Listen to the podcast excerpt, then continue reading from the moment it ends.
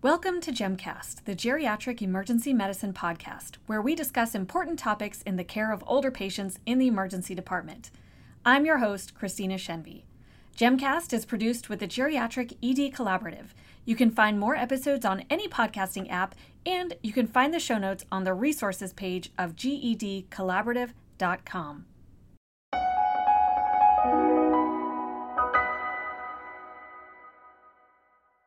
Welcome back to GEMcast. I am here with one of our fantastic guests who has been a regular feature on GEMcast, Danya Khoujah. And Danya, every time we talk, you are in a different city or a different country. So tell us about where you are right now. So, first of all, thank you so much for having me. You know how much I enjoy being on this podcast with you and talking about older adults. Um, I am now actually in Qatar uh, because the Arab Cup is here, which is football or what's called football in the rest of the world. It's soccer um, for people in the US. So I'm here as part of the support team, and it's been very warm and fantastic. That sounds so exciting. I want to just have a live action map of where in the world is Danya, just so I can track you. Can we just can we put like a GPS tracker on your phone? So I'm like, oh my gosh, she's in Qatar. Look at that, she's in Beijing. Like, what is she doing? Who knows? But in your other spare time, when you're not globetrotting and uh, taking care of people internationally, Dr. Khoujah is an emergency physician and just a fantastic advocate and educator around geriatric care. So, today we are going to talk about an article that came out in 2021 by Mary Scott and Stephen Lang, and it's about infections in older adults. And this is such a great topic to bring together so many themes and geriatric syndromes. We've talked previously about UTIs or about delirium and infection, but we've never just kind of covered the swath of infections in older adults. So, Danya, you are the one who had the idea for this session. Why is it so important to talk about infections in older patients? So, infections are pretty common in older adults. They actually represent 13.5% of all ED visits in older adults, which is more than both MI and CHF combined.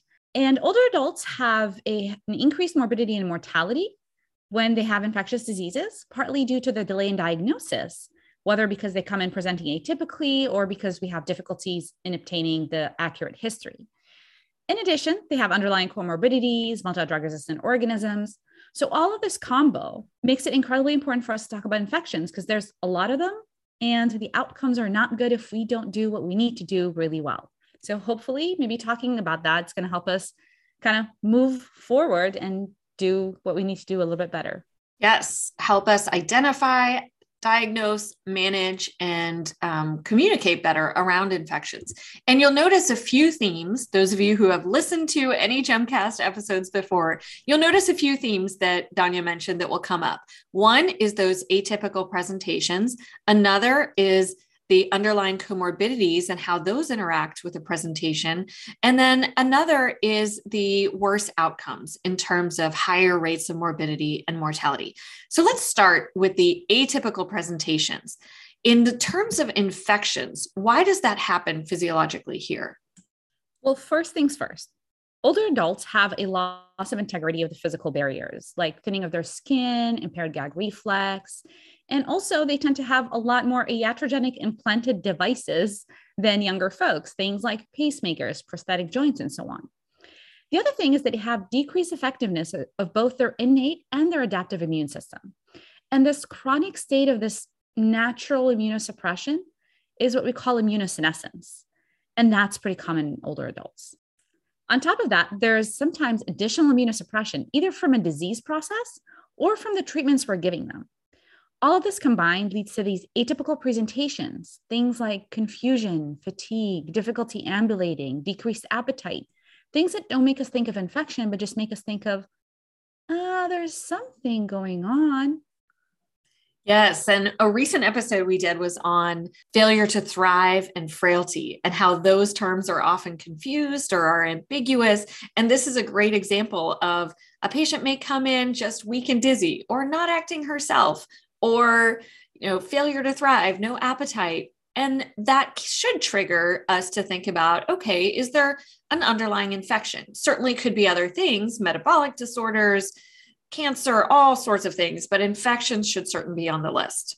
So, what are the most common infections that we see in the ED for older patients?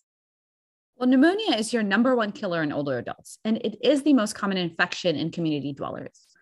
UTI is the most common infection in nursing home patients. The third most common is septicemia with an unclear cause. Well, let's start with pneumonia. You said that's the number one killer. So, how should we think about pneumonia and presentations of pneumonia in older patients? So, the classic triad that we learn in medical school is fever, shortness of breath, and cough. And if we wait for these three to show up in older adults, then we're going to end up missing 40% of those coming in with pneumonias because they're not going to have that classic triad. One thing that's quite sensitive to pick up pneumonias is tachypnea. So sit there and count your patient's respiratory rate because not everybody has a respiratory rate of 20. We usually think of chest x-rays as our diagnostic method for pneumonia and you know they can work but sometimes they can be negative for a whole bunch of reasons. Now, if we have a high clinical suspicion, we can either get a CT if we have access to that and if the patient's amenable to that, or we can actually do what the IDSA recommends, which is empirically start the patient on antibiotic and get them back for an x ray in 24 to 48 hours, which may be an appropriate thing to do in your well appearing older adult with no comorbidities, with good follow up, who obviously does not look ill. When you're thinking of someone who has a community acquired pneumonia and they do not look right, they're severely ill, you should get a pneumococcal antigen and a Legionella antigen test. And you should definitely get cultures on those patients as well, both blood and sputum.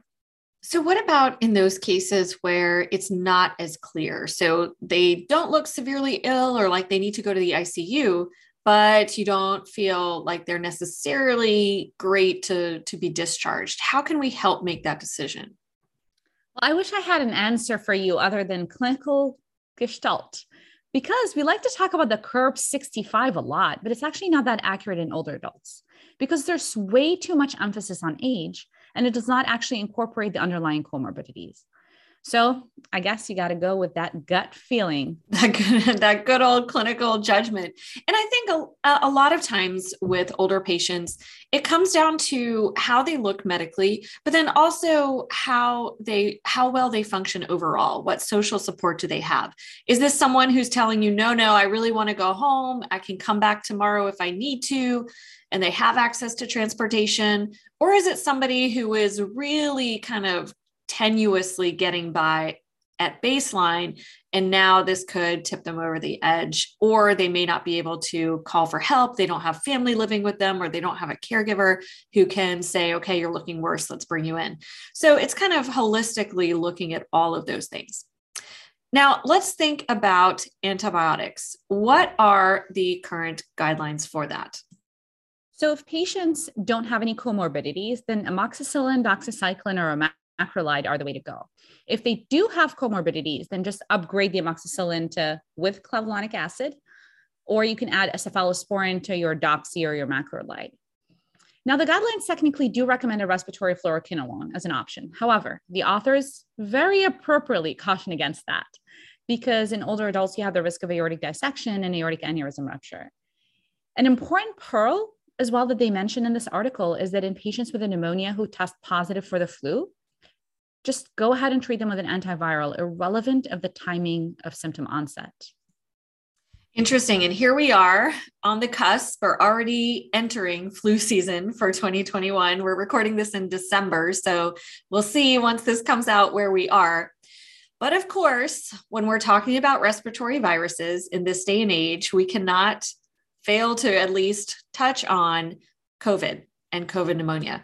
And I don't know about you, Danya, but I've been seeing certainly this year fewer older patients compared to a year ago when the vaccine was just about to come out. Uh, certainly back a year ago, we were seeing a lot more older patients with respiratory symptoms from COVID or COVID pneumonia. This year, fortunately, more vaccinated older patients, so not as common. What's been your experience with that? I absolutely agree. It's been less older patients with the vac- with the vaccines. since the majority of them are vaccinated. The other thing that's also been pretty helpful is that um, monoclonal antibodies are an option for your older adults um, who are over 65 or even those that are younger than that with lots of comorbidities. If they're coming in with mild or moderate symptoms before they get super sick, that is an option. So, definitely both the availability of that, the vaccines has definitely changed things a lot for this population. And it's definitely something that I'm grateful for. Absolutely. Okay, so we have a plan for our patients with pneumonia. Now, let's switch gears to the second most common infection, UTIs. Tell us about that. Well, you and I have talked about this before in a prior podcast, but you know how much I love to talk about this. So we're going to talk about it again. It's incredibly important to understand the difference between UTIs and asymptomatic bacteriuria. A UTI is basically when you have bacteria in the urine causing symptoms. Asymptomatic bacteriuria is when you have bacteria in the urine not causing symptoms and they're just hanging out there, minding their own business and doing absolutely nothing. And it can be really tricky to figure this out in real life because what we end up doing, unfortunately, is we see bacteria in the urine and we're like, oh, it's a UTI. We need to stop and ask ourselves Does this patient have any genitourinary symptoms? The reason this is incredibly important is that asymptomatic bacteriuria is pretty common in older adults. And we're not just talking about those in long term care facilities, but even patients who are living in the community. And if we treat every single older adult that comes in with bacteria in their urine, we're going to end up with antibiotics overuse and in some cases miss the real reason that they're seeking care because we're like oh we found the reason they're sick. The imaginary uti and we'll miss their cholecystitis or their parotitis or their meningitis or their acute mi or whatever it is that they're coming here for and coming in with those non-specific symptoms and that bacteria that's been there for probably ever and we just had no idea um, and in fact, in a study from coming from the ED, um, 43% of older adults that were diagnosed with a UTI ended up with a negative culture. So they never even grew anything in that urine. So imagine all of these people who had unnecessary antibiotics and possibly whatever was bothering them to begin with completely missed. And I absolutely understand that this can be really tricky because differentiating symptoms in older adults is not always easy there's quite a few older adults, even those who live in the community, who have a baseline of urinary incontinence or urinary frequency. And that's why it's very important that we ask how acute these symptoms are. That's a really interesting study that 43% who were diagnosed with UTI actually had a ne- negative culture. And it can be tricky to know well, should I go ahead and start some antibiotics or should I wait for the culture and risk them getting worse? And one thing that's really helpful is to look at past urinalyses and see has it always looked like this? Or do they normally have three white cells and now they have 30 and that's a significant change? And uh, that can be helpful if you have past data in your EMR. But if you're able to, and they look well, and it is very slight or subtle or not a slam dunk UTI, then waiting for the culture is a good option to see if it grows. And then you have to have a callback system where somebody will call in some antibiotics for them. What about diagnosing? Or, yeah, go for it. Or even better than that, don't send a urine on a patient that doesn't need it. And then you're not confused about what to do with that bacteria in the urine. Yes, yes. And to be clear, if they do have significant white cells with urine or with nitrites, definitely we want to treat those things. But if it's asymptomatic and there's just a few bacteria, let those bacteria go to culture, see if there's even a positive culture, see if they have symptoms. Any other tips for clarifying how to diagnose this? Well, it's important to remember that urine analyses and dipsticks are not 100% sensitive or specific which is something that we sometimes forget. An important shortcoming to remember is that nitrites, which we often depend on to say, oh, it's a real UTI, is absent with certain bacteria like Staph saprophyticus and Enterococcus. So if a patient has symptoms, that is way more important than a lot of this other stuff that we're doing. Yes. And nitrites often, it takes them a while to kind of generate in the bladder. So if they've been voiding more frequently, sometimes you miss those nitrites also. So, how about treatment? Let's say we've decided, all right, they have some GU symptoms and it looks like they're infected on their on their UA. What are the best treatment modalities? So, for things like uncomplicated cystitis, the recommendation is nitrofurantoin or trimethoprim sulfamethoxazole. And it's pretty common that we hear people saying, oh, well, you can't give older adults nitrofurantoin. Well, that's not true. If their creatinine clearance is fine, which means that their creatinine clearance is above 30 mLs per minute, then you can give them nitrofurantoin. You don't need to give them something else for that. Um, in patients who are much more complex than that, they have underlying comorbidities, multiple previous UTIs, then taking those three extra minutes to look for that prior urine culture and prior sensitivities is definitely going to be helpful in making sure that your patient gets the antibiotics that they need. Yes, prior culture data is key because occasionally you'll find somebody who has crazy multi drug resistant bacteria, and then you realize, okay, nitrofurantoin might not work. And, and they look really good at yes. that moment in time because they haven't gotten sick yet. So yes. you can get completely, um, so you can completely miss that if yes. you don't take a moment and take a look at their cultures. So look at the cultures. That's one tip. And then for uncomplicated cystitis, nitrofurantoin or trimethoprim sulfamethoxazole. Personally, I don't love trimethoprim sulfamethoxazole because a lot of older patients do have some kidney impairment or chronic kidney disease. And that can sometimes worsen the kidney disease or just the risk of Stevens Johnson's or other things like that. If we have other options, I prefer to use nitrofurantoin or in uncomplicated cystitis in women, I love fosfomycin for that. It's a one time dose that they take orally. And especially for patients who have trouble getting transportation to pick up their prescriptions, or have other medications that they're on, fosfomycin actually has quite good resistance patterns, meaning low rates of resistance, and very few interactions with other medications like warfarin or other things that commonly will interact with other antibiotics. So, nitrofurantoin, a short course, or fosfomycin are my go to. Fosfomycin, though, by definition, has to be for uncomplicated cystitis, and the one time dose is only for women. In men, you're going to need to do three doses. So they would have to go pick up a prescription. And nitrofurantoin only for cystitis, not for pyelonephritis, not for sepsis, those kinds of things. So, speaking of antibiotics, something that we do worry about that you alluded to is antibiotic overuse and either growing resistance patterns or C. diff for patients. And I feel like we've just been seeing more C. diff lately. How can we prevent or reduce the incidence of C. diff? Well, apparently, we're not imagining things, Christina, because the incidence of C. diff has actually doubled over the past few years. So it's just mirroring how we're using antibiotics.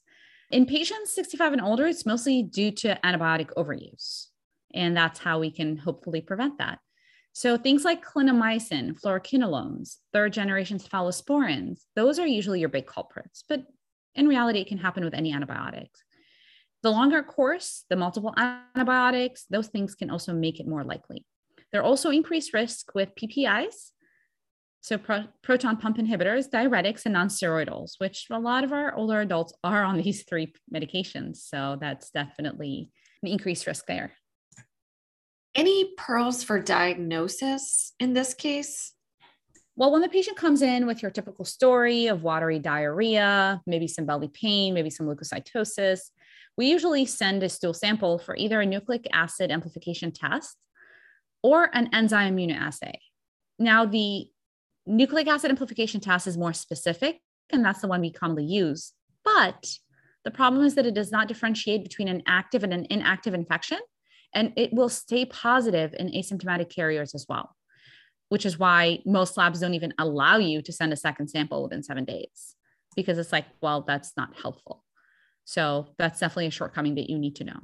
So we give too many antibiotics, we as a country, then patients get C. diff, and now we have to treat the C. diff with more antibiotics. And there's been some changes in recent years for C. diff management. So, what are the current recommendations? You're absolutely right. They have changed the recommendation, and metronidazole is no longer recommended as a first line for patients with C. diff. Your number one recommendation is vancomycin or fidaxomicin orally. And if a patient is having frequent or recurrent episodes, then you can add rifaximin to the vancomycin. Okay, so to kind of recap that, if patients come in with no GU symptoms or no symptoms that are related to the possible UTI, you don't even send a urine. If you do send a urine, or if one is sent and it's ambiguous, maybe just some bacteria, maybe just wait for the culture. You don't have to necessarily treat. If it's definitely a UTI, then treating with it first line agents like nitrofurantoin or fosfomycin for uncomplicated UTIs or cystitis in women. Now, if it's a complicated UTI like pyelonephritis, or often if they have uh, indwelling catheters or in men, then we want to up our game, usually to the IV antibiotics if needed, if they're sicker and need to be admitted to the hospital, or if they can be discharged on orals. I often will use cefdinir. It is generally very well tolerated and a little bit cheaper than cefpodoxime. So that is my go to for the complicated UTIs or UTIs in men in this age group. Now, let's turn back to other diarrheas. So we covered C. diff, but let's say they come in with other with diarrhea and maybe don't have risk factors for C. diff. They haven't been on any recent antibiotics, they haven't had any community exposures. What other infectious diarrheas do we need to think about? So, Salmonella, Shigella, and Campylobacter are frequent causes of bacterial diarrhea in older adults. And just like any other infection, older adults may present atypically. So, in one study, only 18% of geriatric patients with Campylobacter had bloody diarrhea, which is our classic symptom, versus 92% of those who are below the age of 24. So, if you wait for bloody diarrhea, you are going to miss those Campylobacter patients it was very interesting for me to learn that salmonella is the most commonly identified pathogen in nursing home outbreaks of bacterial gastroenteritis, found in 52% of these cases and actually causing 81% of nursing home deaths from outbreaks of bacterial gastroenteritis. So definitely think of salmonella as well. When you're concerned, then you should give antibiotics empirically if you are thinking of Shigella if the patient just recently had an international travel with a temp of 38.5 Celsius or more, or if they're coming in with signs of sepsis. And when you are treating them, you definitely should include either Cipro or azithromycin as part of your regimen. Any other pearls? So these patients coming in with diarrhea and we're thinking about C. diff, or maybe we're thinking about salmonella outbreak or Shigella if they've recently traveled. Any other pearls for taking care of these patients? An important thing that we should always think about is that older adults are at higher risk of severe dehydration because their thirst response is diminished. And that can cause them to have postural hypotension, falls, and a whole bunch of terrible things. So, something I like to think about is unless your older adult is very obviously fluid overloaded, then they're probably going to be a little on the dry side. I think that we have this over fear of giving older adults fluids when in reality they're just usually more dehydrated than we think they are. Yes, dehydration is so common for the reasons you mentioned, or sometimes because of uh, mobility issues. They can't get up and get water as easily. And the thirst response is just diminished. So they can't tell that they're thirsty and, and go get water as easily. Okay, so we've covered pneumonias, we've covered UTIs. The other big one is skin and soft tissue infections. What are some things we should be thinking about here? Absolutely. Skin and soft tissue infections are definitely important in this age group. So, cellulitis and erysipelas usually occur on the lower extremities, and they're usually either streptococcus or methicillin sensitive Staph aureus. MRSA is usually something we need to think about if there's penetrating trauma or some sort of purulence under that cellulitis. So we see cellulitis all the time. And then there's always the question of is there an underlying abscess that we need to drain? Or is this potentially spreading to something more sinister? And the terrible, terrible flesh eating infections that we want to always make sure that we're not missing. And usually they're relatively obvious unless it's early.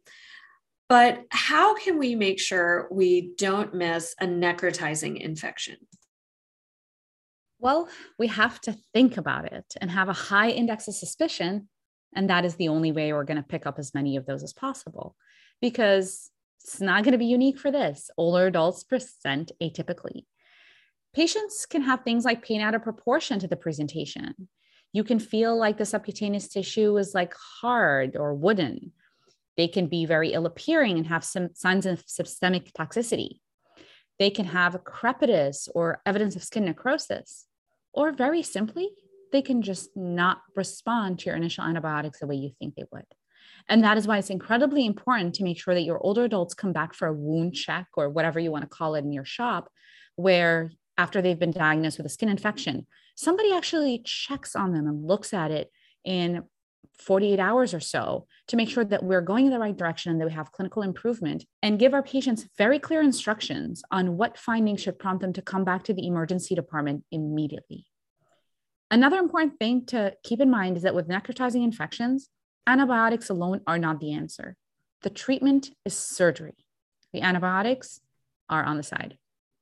Yes, absolutely. Unfortunately, this is relatively rare, but when we do see it, it's always a surgical emergency. Transfer the patient or get your, your if you have surgery in-house, get them to the OR as quickly as possible. Any other important skin infections we should be thinking about? Last but not least, we cannot not talk about shingles. Um, shingles or herpes zoster is most common in older adults, and patients may present with just pain. And then a day or three later, they would have that typical vesicular rash. We should start antivirals as soon as possible to shorten the illness. So, acyclovir or valacyclovir, whatever we have access to.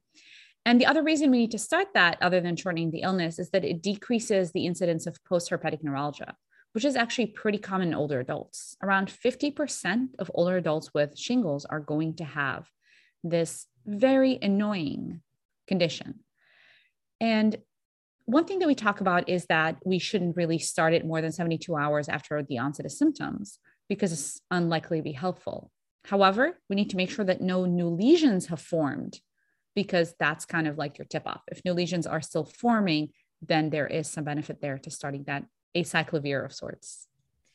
You know, Danya, it's so funny. I've always thought of shingles as something that older people get, right? And then this is this won't be too too, uh, too much information. Don't worry.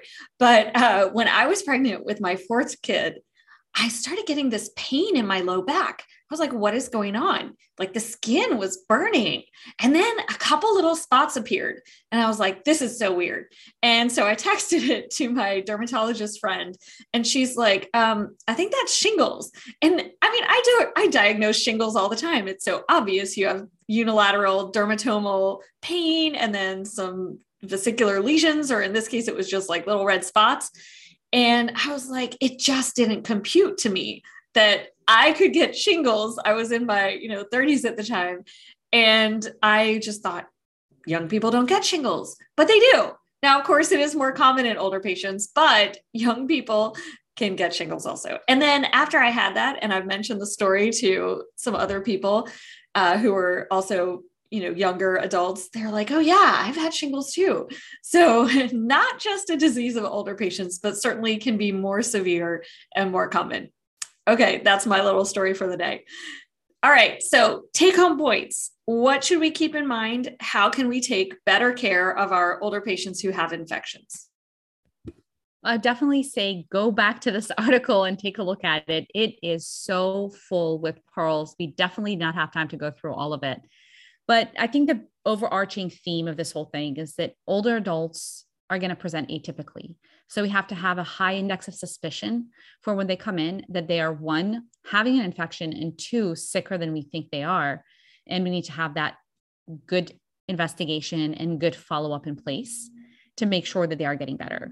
With pneumonias, CURB 65 is not enough because it can either push you too much in one direction because of age and underlying comorbidities. Um, the other thing is, and I can talk about this forever asymptomatic bacteriuria and UTIs, if they don't have symptoms and they're able to tell you that, then they don't have a UTI. please stop treating that. Please don't send that urine to begin with. C. diff is on the rise. So, any patient with diarrhea who has been on antibiotics, which sometimes feels like it's everyone ever, think of C. diff. And also remember that your older adult is more likely to be dehydrated than overhydrated when they've had diarrhea.